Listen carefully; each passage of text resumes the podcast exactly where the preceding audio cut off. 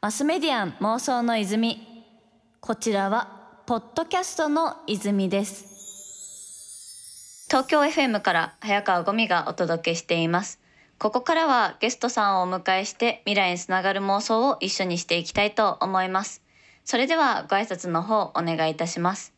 MOON-X 株式会社の代表をやっております長谷川真です。どうぞよろしくお願いします。お願いします。MOON-X の長谷川真さん、私は初対面というか一方的に存じ上げてるだけなんですけど、今回来ていただいて、もうとにかく私が一番気になるのはですね、この MOON-X といえば今年の頭くらいですかね、すごい大きな額の資金調達のリリースが出ていて、このタイムラインがツイッターのねタイムラインがざわついてたなという記憶があるんですけど、確か総額10億円超の資金調達をされてるってことで、ちょっといろいろとお伺いしたいことがいっぱいあるのですが、まずはその長谷川さんについてと、あと実際その今やってる会社についてお伺いしたいんですけど、その長谷川さんはもともと Facebook Japan の代表をされていて、で現在はその2019年に起業された MOON-X の代表取締役をされてるってことなんですけど、こちらはどんな会社であるかっていうところをまず最初に教えていただいてもよろしいでしょうか。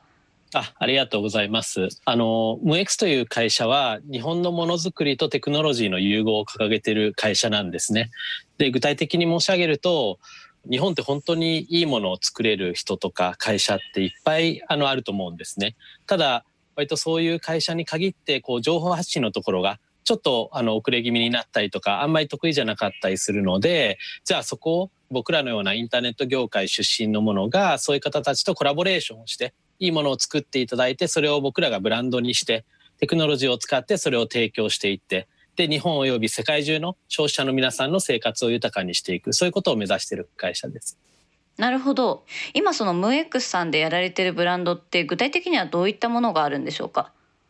展開しているブランドは3つありまして、1つ目がクラフトビールのブランドのクラフト X というブランドです。これはもともと日本酒を作ってらっしゃって、でその後日立のネストビールというクラフトビールを展開している木内酒造さんっていう会社さんとのコラボで生まれたブランドでして、その後ですね、宮崎の秀治ビールとか、そういうそうそうたるブリュワリーさんとのコラボレーションの中で質の高いクラフトビールを提供していっているブランドがクラフト X です。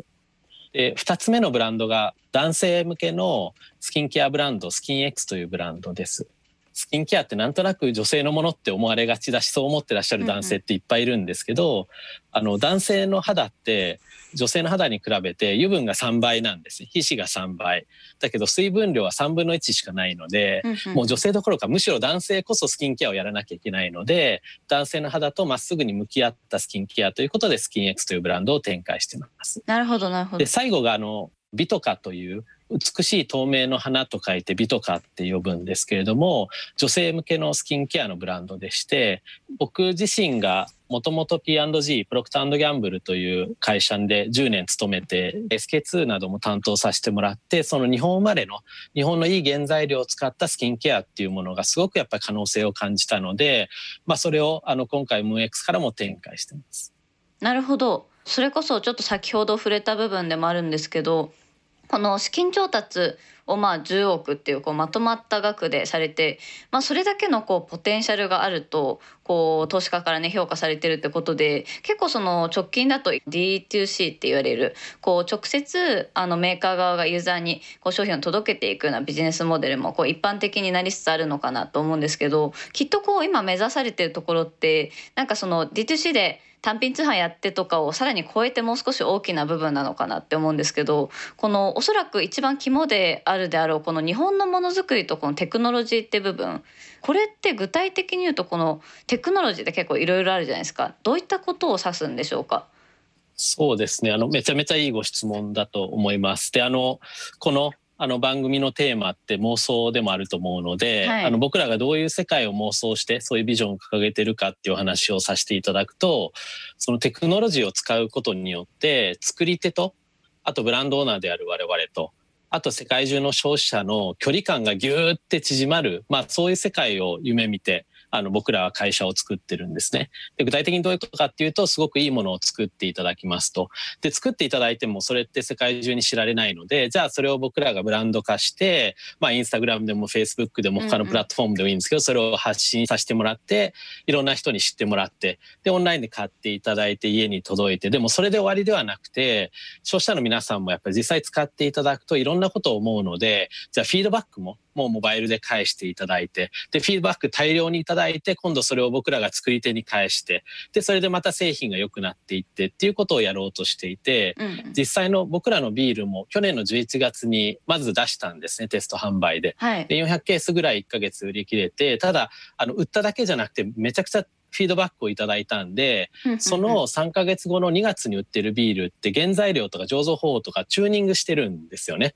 あー、なるほど。じゃあそのロットごとに違うんですね。そうですね。で、そういうテクノロジーを使うと作り手とブランドオーナーと消費者の距離がぎゅーっと縮まって、どんどん物も良くなっていって、一緒にブランドを作ったり、一緒にビジネスを作っていく。そういうことを僕ら妄想してやろうとしてます。なるほど。こう具体的に日本と世界のこのクラフトビール市場って現在どうなっていて、で、どういった部分にこう可能性を感じてらっしゃるのかってところをお伺いできますか？ご存知の通りですね、アメリカ、ヨーロッパを中心に今クラフトビールのブームってすごく来ていて、アメリカでは金額シェアだともうビール市場の2割を超えてます。日本だとまだ本当に1桁台の前半なので、随分とそのクラフトビールの浸透度っていう意味では、その世界と日本では大きなギャップがあります。特にね、なんかクラフトビール市場ってこうまだまだポテンシャルがあるというか、それこそこう直近だとウイスキーだったりとかワインとかって、こう結構そのブランド価値が高まってきているというか、特にジャパニーズウイスキーとかって、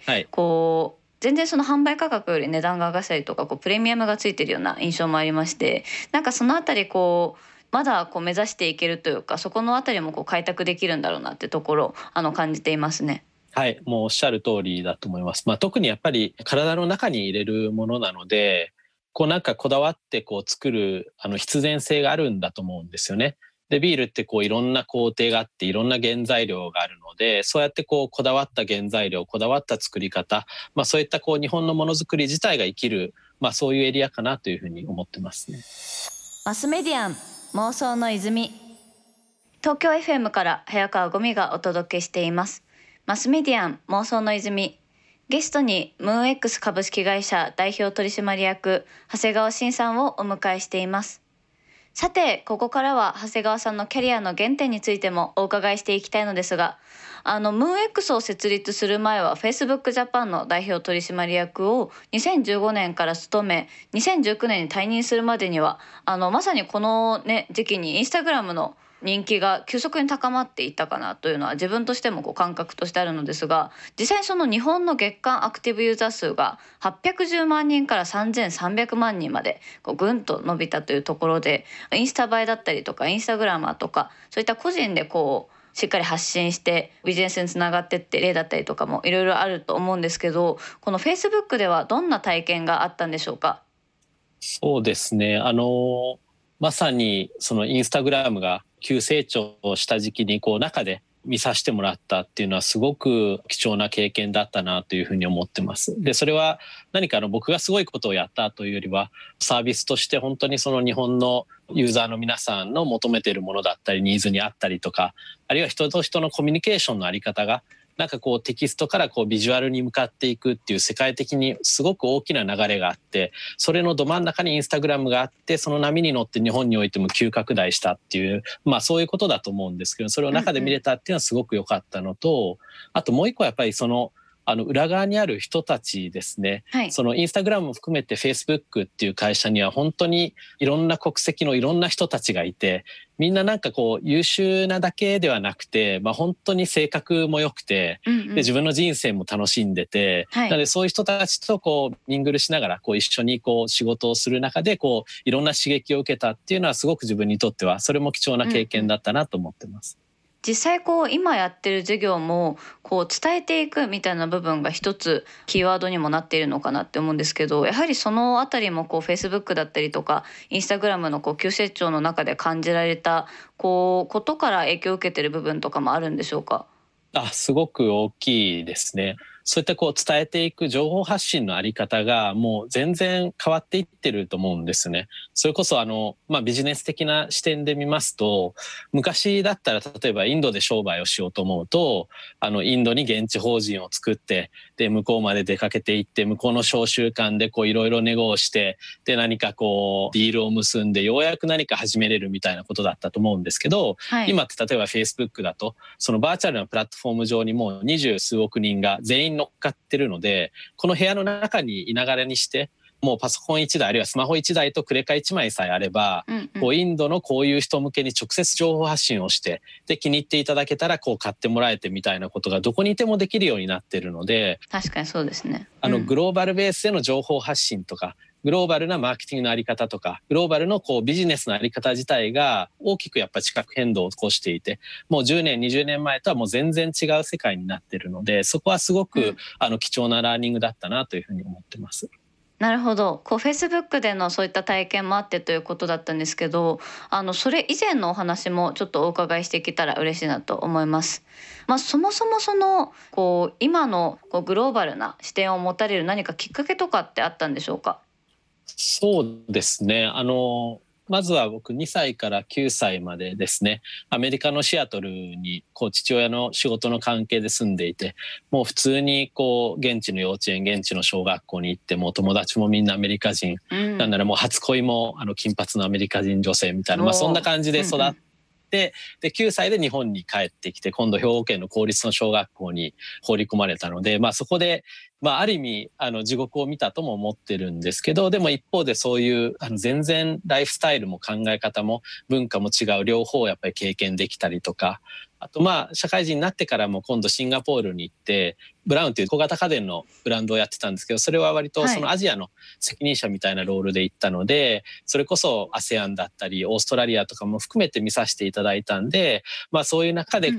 ローバルな仕事をするからこそ日本の良さが見えたりとか、グローバルな仕事をしてるからこそ外の人から見た時の日本の魅力っていうものが分かったりとか、僕らが日本に住んでて普段生活していてアプリシエートするのを忘れてるものも、やっぱり海外の方はやっぱり日本製は違うねっていうリスペクトを未だにすごくやっぱり持ってるっていうところは結構大きな気づきだったんですよね。で当然それはカテゴリーを選ばなきゃいけないんですけど、まだまだ生きていて、ただそれをアップデートしなきゃいけない、なんか普通に日本で作っただけだよっていうだけではやっぱり当然ながら評価してもらえないので、それが皆さんのその現代的な感覚に基づいてちゃんとフィットするような形で提案をすることによって、すごくやっぱり可能性があるっていうのが大きな気づきでしたね。マスメディアン妄想の泉、東京 FM から早川五味がお届けしています。マスメディアン妄想の泉、ゲストに MOON-X 株式会社代表取締役長谷川慎さんをお迎えしています。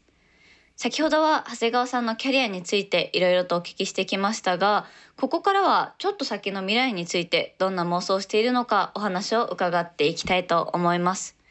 現在D2C ブランドという形でD2C ビジネスをされているということなんですけど、なんかこれからのそのD2C ダイレクトというコンシューマーのビジネスって、なんかどういった形に展開していく、むしろなんかこの形態だからこそこういう進化がありそうだなみたいな部分で考えられていることとか妄想されていることって何かありますでしょうか？いいご質問ですね。2つぐらいあるんですけど、1つはまず D2C っていうもの自体がなんかものすごく全く新しいコンセプトだとは思ってないんですよね。それこそ P&G に入って最初に学ぶその考え方とかアプローチってコンシューマーイズボスって習うんですよね。まずもう消費者と向き合って、その上司がボスじゃなくてもう消費者がボスだと、だから消費者の言うことをしっかり向き合って、それに基づいてビジネスのディシジョンメイキングをしていくって最初に学ぶアプローチなんですよね。で今何が起こってるかっていうと、それがやりやすくなってるだけだと思うんですよね。確かに技術によって。そうなんですよね。コンシューマーイズボスって言ってもそのボスとつながることが結構難しかったりしたんで、でも今はもう直接つながって直接発信もして直接買ってもらってフィードバックももらってっていうことがやりやすくなってるっていう、そういうことなのかなと思っていて、そういったトレンドはやっぱりそのモバイル自体が浸透していって、スマホがもう世界中で50億人以上がもうモバイル持ってるんで、そこが生活の中心になることによってどんどんやっぱり浸透していくし、ただ単にそのコンシューマーだけではなくて D2C がもしかしたらコミュニティになるかなと思っていて、例えばクラフトビールが好きな人たちだったり、その業界の人たちだったり、まあそのスキンケアってやっぱ男性ももうちょっとやっぱりちゃんとやっていかなきゃよねみたいなコミュニティとつながったりっていうことで、こうどんどん浸透していって、コンシューマーだけじゃなくてコミュニティともつながっていくみたいなところは一個すごく大きなチャンクなのかなっていうふうに思ってます。でも確かにそうですね。まさにこう今までもなかったわけではないというか、あったけどそれがやりやすくなってきている、それがさらに技術によってスピードが上がってきてるって部分が一番の肝なんでしょうね。2つ目はどんな感じでしょうか？2つ目はそのトレンドがボーダレスになっていくっていうことですね、さっきもちょっと申し上げたんですけど、例えば Facebook であれば20数億人が1個のバーチャルのプラットフォーム上で全員が同じものに乗っかってたりとか、 Instagram であればこう10億人が全員が同じプラットフォームに乗っかってるんで、情報発信のあり方がその地域的な制約をどんどんもう超えていっちゃってるんですよね。でそうなるとそのブランドサイドからの情報発信とか、まあ、そこからの打ち返しのその消費者の皆さんからのこうフィードバックだったり、まあ、そういったものもやはり国境とか地理的制約を超えてやっぱり生まれてくると思うので、まあ、そういったコンシューマーやコミュニティとつながるっていうもののあり方が国境とか地理的なこう制約を超えて起きていく、まあ、そこが2つ目の非常に大きなトレンドなのかなと思ってます。マスメディアン妄想の泉。